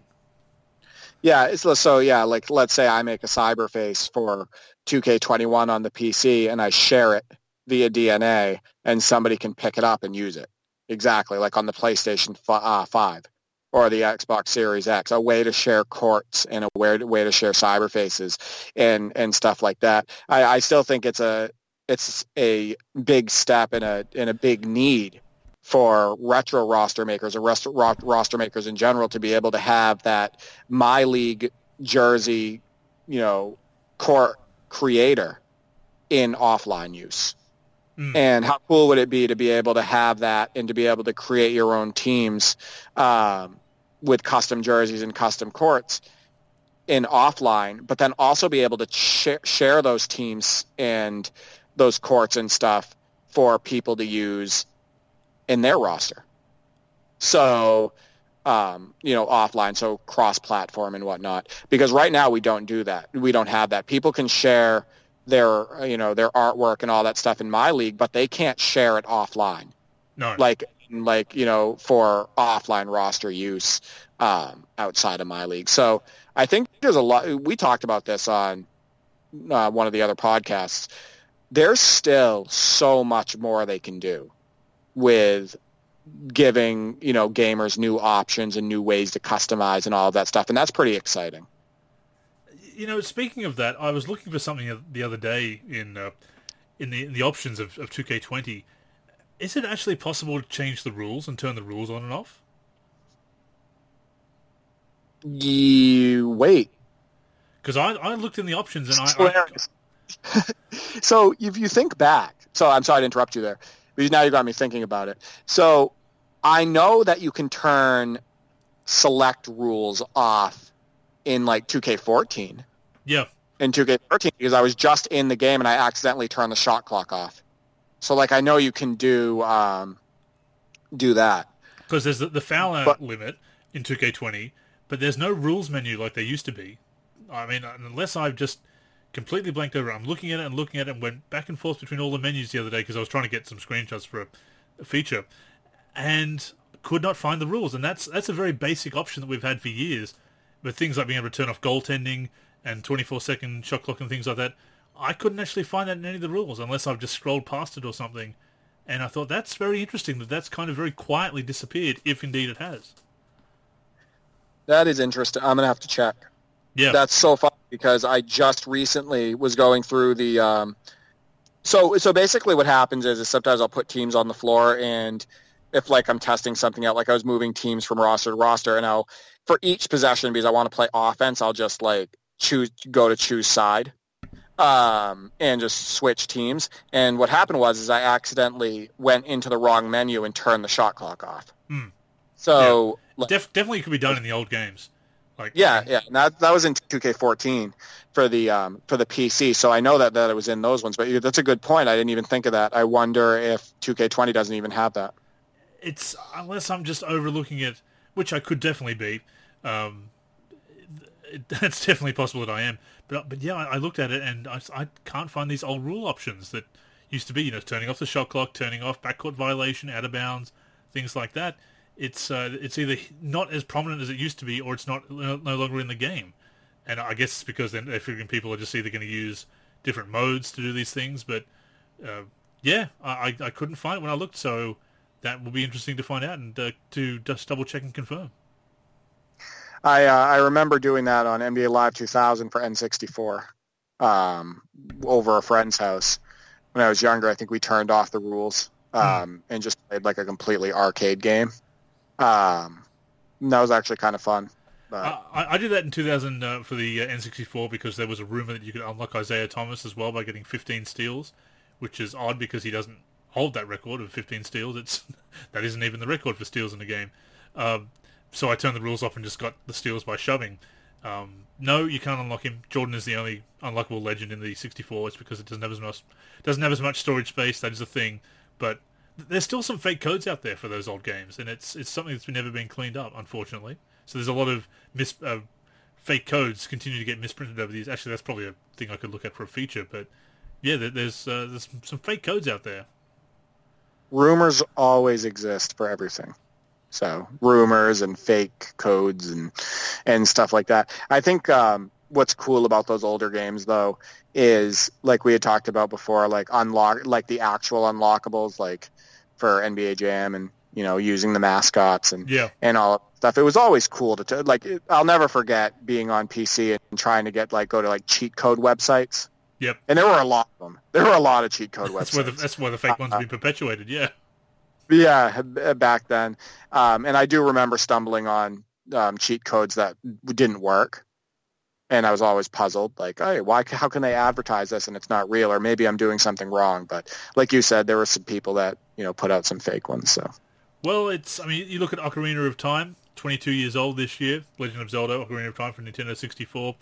There's still some people who can claim you can get the Triforce even though the story is very clear that you can't, even though people have dumped the entire ROM, all the text in the game, there's nothing in the game where you possibly can obtain the Triforce in that particular game. Oh, you can do it in other games, yes, but this game has a different story. And even though people have gone through the whole file, the whole, the whole game, and looked all the assets, it's just these these rumors. You know, once they have legs, it's uh, yeah, it's like that old Mark Twain quote. I'm still waiting for the uh, the cheat code that turned Slam City with Scottie Pippen to Slam City with Michael Jordan, because it would have been a lot cooler to play against Michael Jordan. uh, TD.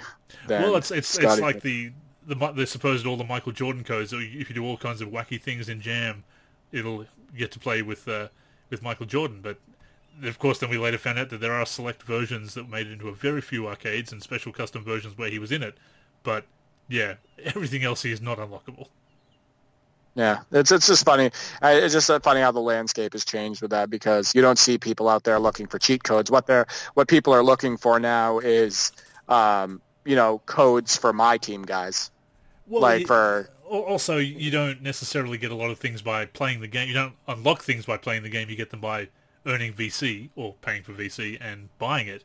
So it, it's no longer that you unlock everything that's possible. All, all the clothing options, for example, for your my player you, if you're playing my career, you buy them. You don't unlock them, or maybe maybe um, or you unlock the ability to buy them in uh, with real cur- with virtual currency or real currency if you spend real currency on vir- virtual currency. But that's that's something that's changed. That it's no longer about getting things that are uh, unlockable through simply playing the game. It's it's more about what you can what you can buy because because there is that in-game economy now. And again, looking forward to the next generation, looking ahead to the next generation, I should say it's it's something that I'm perhaps not looking forward to. Indeed, not looking forward to for, on that generation because I don't think until that bubble bursts, and I'm not not confident that it will. It's uh, until that changes. This is this is gaming now, and it's it is kind of unfortunate, and I'm hopefully. It, it doesn't have the same kind of impact on the on-court experience that it has at times on this generation, uh, although I'm not 100% confident of that either. I don't I don't have my hopes up as far as um, the virtual currency scene being you know any more forgiving uh, microtransactions whatnot i don't i don't have i'm not optimistic also about the gameplay offline not being hurt by online um, mm. you know the structure of that um, so I, i'm not optimistic i am hopeful because like we had talked about prior 2k20 does have some decent qualities So hopefully they can build off that, and hopefully live releases a game like we've discussed prior. Oh, um, oh, definitely, yeah. But, and and if live comes back to the PC, you know, if that can be even more moddable, as moddable as the games used to be back in the day, if if 2K can quietly make some improvements there, and certainly we pass along those, those suggestions, but they're it's ne- modding is never going to be as high a priority as as other elements of the game for 2K. Even putting aside microtransactions and things like that, there are things that they're going to look at before they look at uh, how how we, how we can turn this game into a college game, for example. Not necessarily high in the priority, especially when the the NBA has to approve such things. But I, I hope modding does continue on to the next generation as and the next generation of, of PC uh, launches as well, PC releases and, if nothing else, this is why people will keep going back to old favorites like a 2K11, like a 2K13, 14, the 16, 17. Some now that we've got more resources and know how to to edit those, it, it's why there is value in modding those old games because people do go back to them because they realize, okay, we're not really enjoying the current game. We enjoyed this one. Ah, new content for it. This is a whole new spin. It's like a whole new game again, plus all the favorite things we liked. Uh, th- this is why people do, and us included, uh, mod those old games because there is still that appeal to them. There's the all the tools, the know-how. We can do stuff with them and, and make them fresh and new again. And, and, I think that will continue throughout the years. Some games will get perhaps too old for people to really enjoy, especially if they didn't grow up with them. But I think that retro modding is, and even some of the older NBA Live or the, the later final PC releases of NBA Live, there's still some interest there. Not as much as there used to be, maybe even five or six years ago. But that interest is there because people do love those games there's something very solid about those games, and that and that we can freshen them up with new content and make them sometimes even enhance them beyond what they were originally because they've got that new content or things that they couldn't include, or sometimes we can even find a fix for things many years later. That's always very cool as well. Uh, but it is it's why we mod it, and uh, March Madness has drawn to an end. Obviously, we will be announcing the winner of the uh, the contest in short order. But as far as our own personal projects and even the community, especially with a lot of people spending time indoors at the moment, uh, we won't do another giveaway, but how about we do a, an add-on April, Derek? You know, as, as, just continue this celebration of modding uh, you know, right into April. I'm okay with that. I forgot to, you know, because I was going to do it as a pack. I didn't release anything in the download section. Um, I have direct media fire links, but I didn't put it in the download section, so I guess I'm disqualified, and well deserved to be disqualified because I didn't put them in the download section. Um, the other thing too, I was just going to point out. Um, yeah, I definitely agree. By the way, with you know continuing it into April and um, celebrating modding, and we're doing a lot more of it lately, especially with us being indoors more, um, with a little bit more time to do that stuff. Um, but the first cheat code, I don't know if you can remember yours, but the first cheat code that I ever used and I ever remember hearing about was up, up, down, down, left, right, left, right, BA start for Contra mm, on yep. the NES. Contra code, yep. Uh, yeah, and then it would be BA select start if you were playing two players, and that gave you 30 lives. And that's the first ever cheat code that I ever um, used.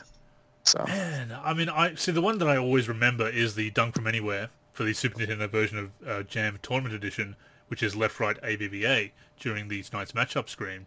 It's it's the one that always stands out. That that and a lot of the bonus barrels from Donkey Kong Country 2 is uh, what's what's embedded in my mind all these years later. Um, I think maybe the the first secret perhaps is the warp whistle in Super Mario Brothers three. That might be the first uh, yeah. uh, cheat, cheat yeah. code, uh, or certainly the first secret uh, cheat code. Uh, th- there's the, uh, the, the blood code I think for the, the Genesis version of um, of, of first Mortal Kombat down up left left A right down Dullard. Um, I, I, think that's the blood code. That is a code that I know, and I didn't even have it. I didn't even have Sega in in in the nineties. It's um, a couple of my friends did, but that was that was just the one that was mentioned in all the, the generic magazines and in pop culture. Um, it it might be that jam code is the, the, the earliest one that I can remember, but certainly that secret of the warp whistle Mario Three. Actually, and of course I have to mention this. Uh, many years later, I did find some secrets and codes, including the uh, sound test for Bart versus the Space Mutants. So all my all my favorites back in the day had some kind of cheat or secret. Every every week you bring up Bart versus the Space Mutant Mutants. I love it. And I, Jim Sterling. I, I brought up Jim Sterling. Jim Good. Sterling, Fallout. We brought up Fallout, uh, Bart versus Space Mutants, Super Mario, Legend of Zelda.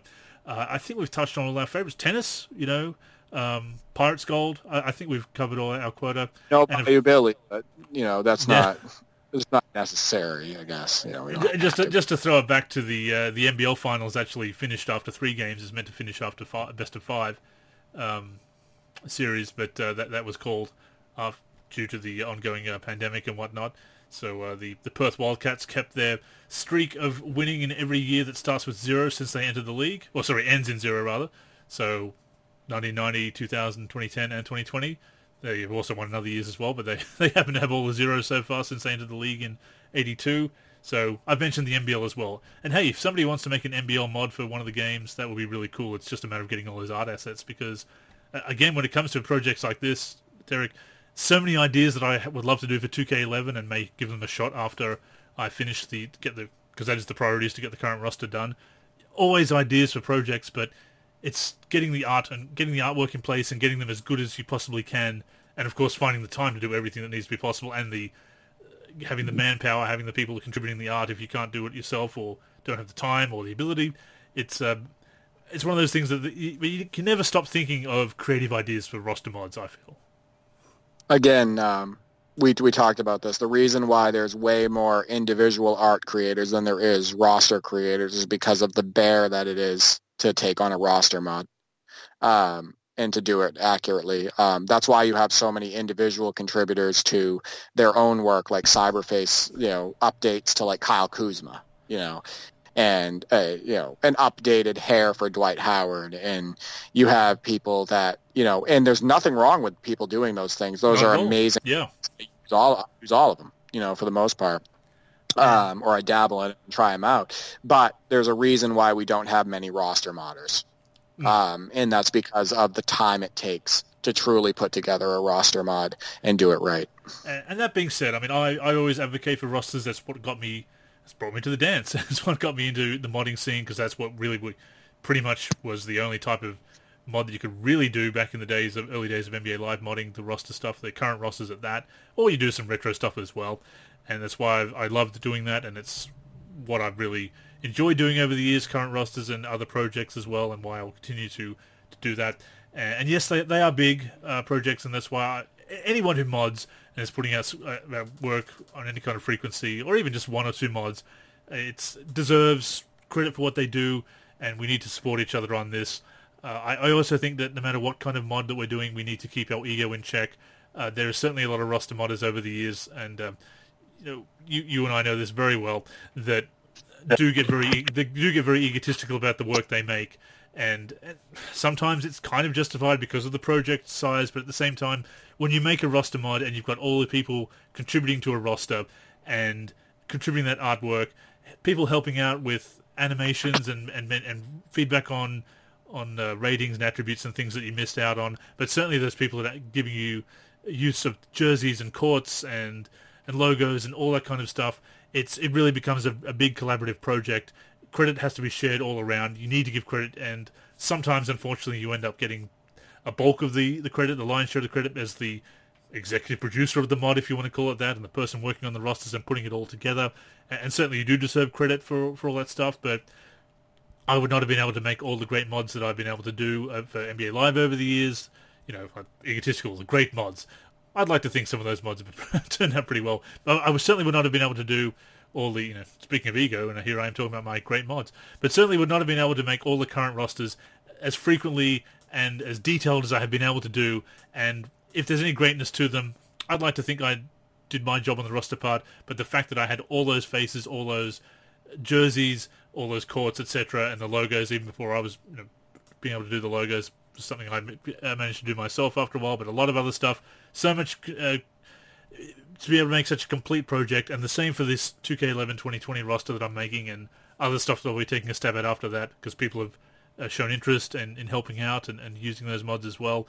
It it is a community effort, these big projects, and, and thank you again to all the people who have sent me such amazing mods that have helped me to make my mods uh, a little bit better, if nothing else, and certainly a lot better I would say, with having all those art updates, because I, I can't do it all myself, and I, I, think it's something that we should, if if we are collaborating on these things, always keep in mind and, and work as a community, and and always give credit where it's due, and keep egos in check.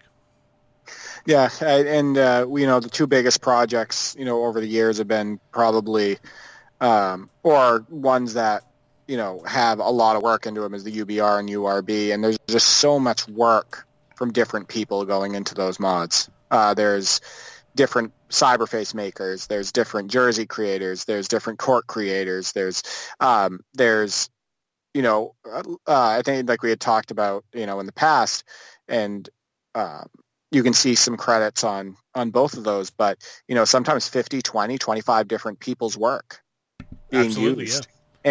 and you know without all of those people contributing those mods would never be released um, because they need to have that artwork in order for make the uh, the in in order to make the mods worthy of a you know a release a, a release that somebody can be proud of like truly proud of so uh, very important to see the big picture on these mods and to see you know to recognize all of the contributors. And like you said sometimes the head of the communication and the the person who advertises the roster etc gets all the credit um, or they um, are the ones who get you know get heaped praise on them um, and whatnot. And a lot of times it needs to be uh, recognized that you know that that all the artwork like that that creator isn't doing and in, in a lot of cases isn't doing this job themselves. You know what i mean? So definitely something to keep in mind when you're on these threads with these big projects so. It takes a community takes a collaborative effort and once again thank you to all the people who have and continue to uh, contribute to my projects. Uh, look out for that roster that's coming together and especially with these discoveries that i've made and feel pretty good about making. And you know, I, I hope that the roster you know lives up to people's expectations because people have been waiting for it for a while. I'll certainly be taking feedback on how to make it even better once it comes out. You know, I, it's one of those things I, I, do think as a roster monitor, you do need to check your ego at the door.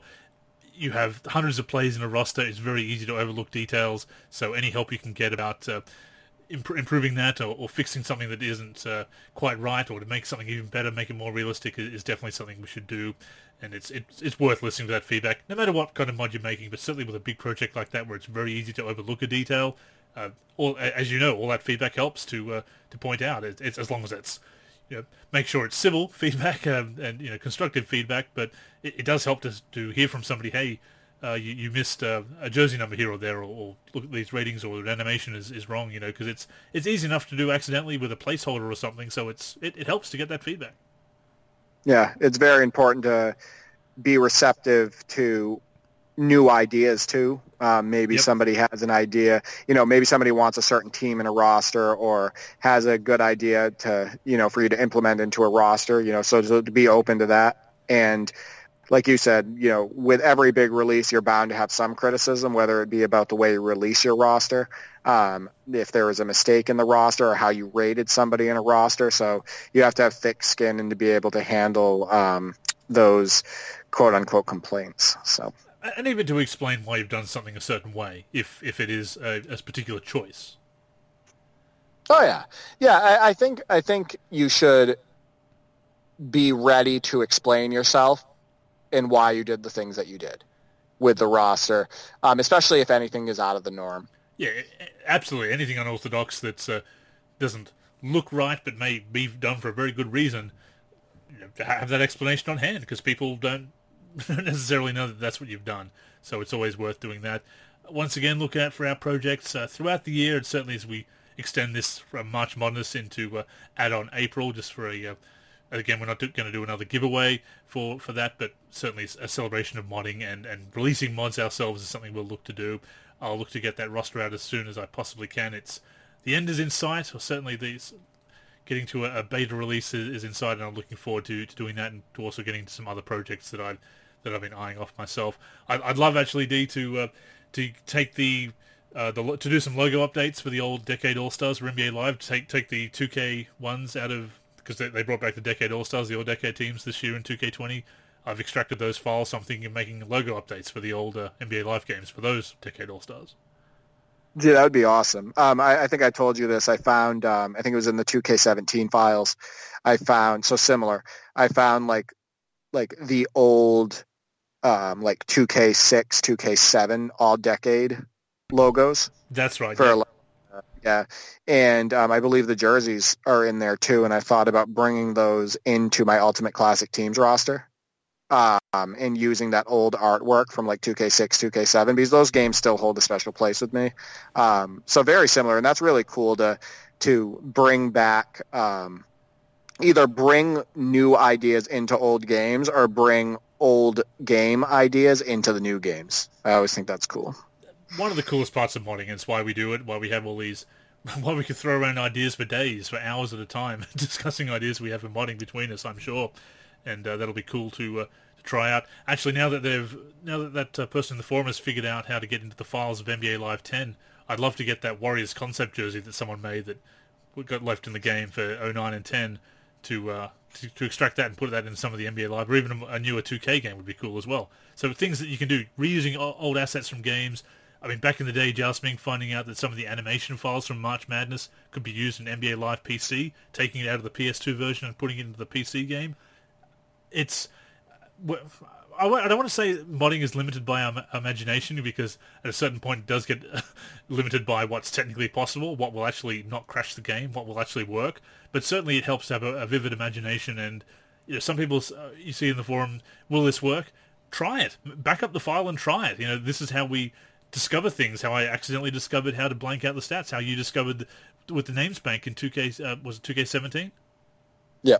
Yeah, 2K17, the, the names bank and you this is how you discover this stuff, and then you can share that knowledge with the community, and you can make great things yourself, and other people can make great things too. And then we've got that knowledge there, and that you, stuff that we didn't know was possible, and it's been stumbled across, and it doesn't make it any less satisfying to do, and those mods less less satisfying to to make and to then play with.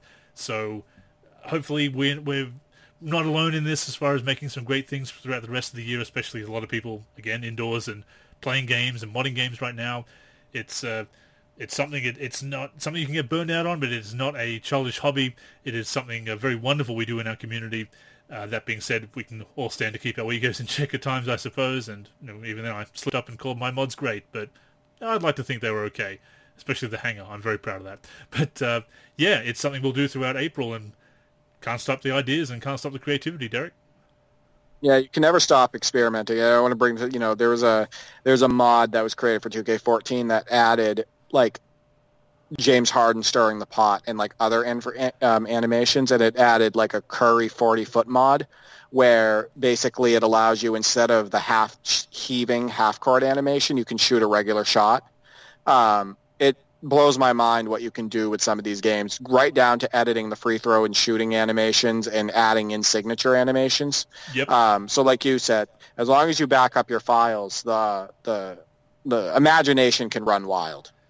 You know what I mean? And, it's it's built on experimentation, and yeah, and that's why I say when obviously I understand people want to ask questions about what's possible, but try try it, and you'll you'll soon find out if it's not, and then you can say, well, this is what I tried, and maybe somebody else will say, oh, well, actually try this instead, and and help you out with the uh, help you maybe troubleshoot that and, and see if an idea is possible, but try these things and try all different kinds of methods of doing it, and that that is the, the, the essence of modding you know, the essence of modding is uh, sounds very pretentious. Uh, it, it is to to to break open these files and find out how the game works and, and how we can change these things. That's how people figured all this stuff out in the first place. So some of the biggest contributions you can make, again, I found out that uh, how to blank stats out completely by accident, but as soon as I found out, I had to share it, and, and that's the important thing, not just sharing mods, but sharing knowledge, and, and that is how we can be continue to, to be a great modding community and do great things in our modding community. Andrew's new book, The Essence of Modding, will be released at the beginning of 2021. Oh, I need I need to get on that now. But I've got I've got a lot of articles drafted um, already to, to post over the next few weeks. So now I can focus on the book, The Essence of Modding. But, uh, there we go. and you can uh, look forward to the audio book, which I will also be uh, writing. So just in, just in uh, reading, I should say. So in case you can't get enough of me on the podcast, I'll be on the audiobook as well as I talk about the essence of modding and the uh, the, the zen of modding, maybe the zen, the the essence and zen of modding. And just because we love the Wizards Jordan, the, the, the cover of this Essence of Modding book will be the Wizards Jordan. It will so. be. It has to be the only game we a game we can't mod because it's on PS2. So just, yeah, just for the, just for the added irony. Uh, any any final words on uh, modding or the uh, the next gen consoles? Um, I think uh, from a modding perspective, um, for those of you who continue to think about getting into it, as we've discussed, you know, who've thought about you know, diving into trying a cyberface or trying to mod a court or a jersey or um, and whatnot. I think you just need to do it. Yep. Um, I don't think you should be scared. I don't think you should fear um, not knowing how to do it because I think once you actually get into it and you know practice a little bit, you'll be glad you did. And um, we could definitely use more cyberface makers in the community and um, more jersey creators and, and court creators. And just as a general casting a general net, uh, certainly if you want to uh, lend a hand with my project for 2K11 or Derek's project for 2K16 is the one you're working on now, isn't it?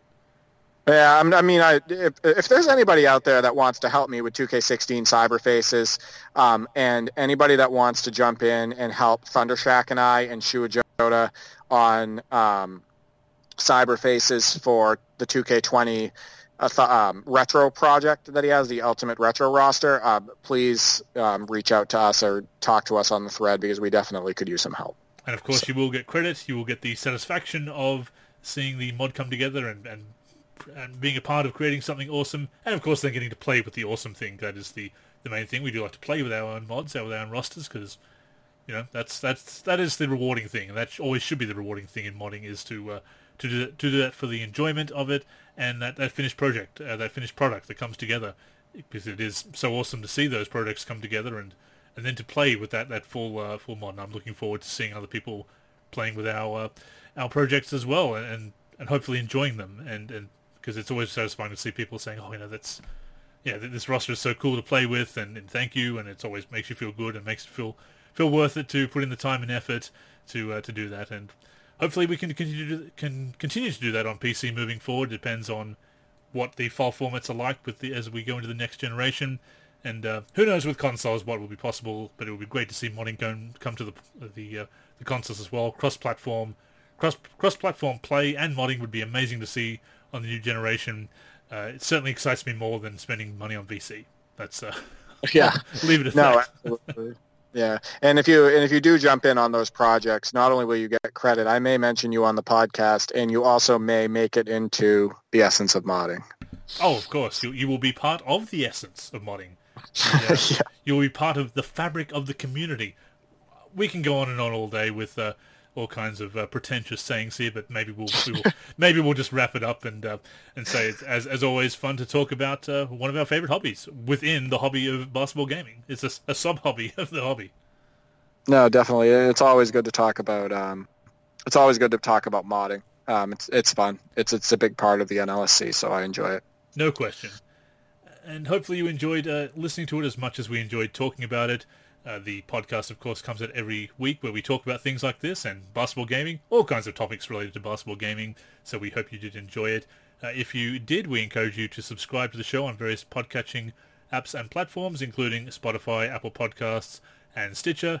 Again, the show comes out every week, uh, evening time, Australian Eastern Time. So uh, look out for that. Uh, you can pull up the world clock, I'm sure, and see when it comes out. Or, of course, if you subscribe to the show on those platforms, you'll see it come through or you can keep streaming on the NLSC itself.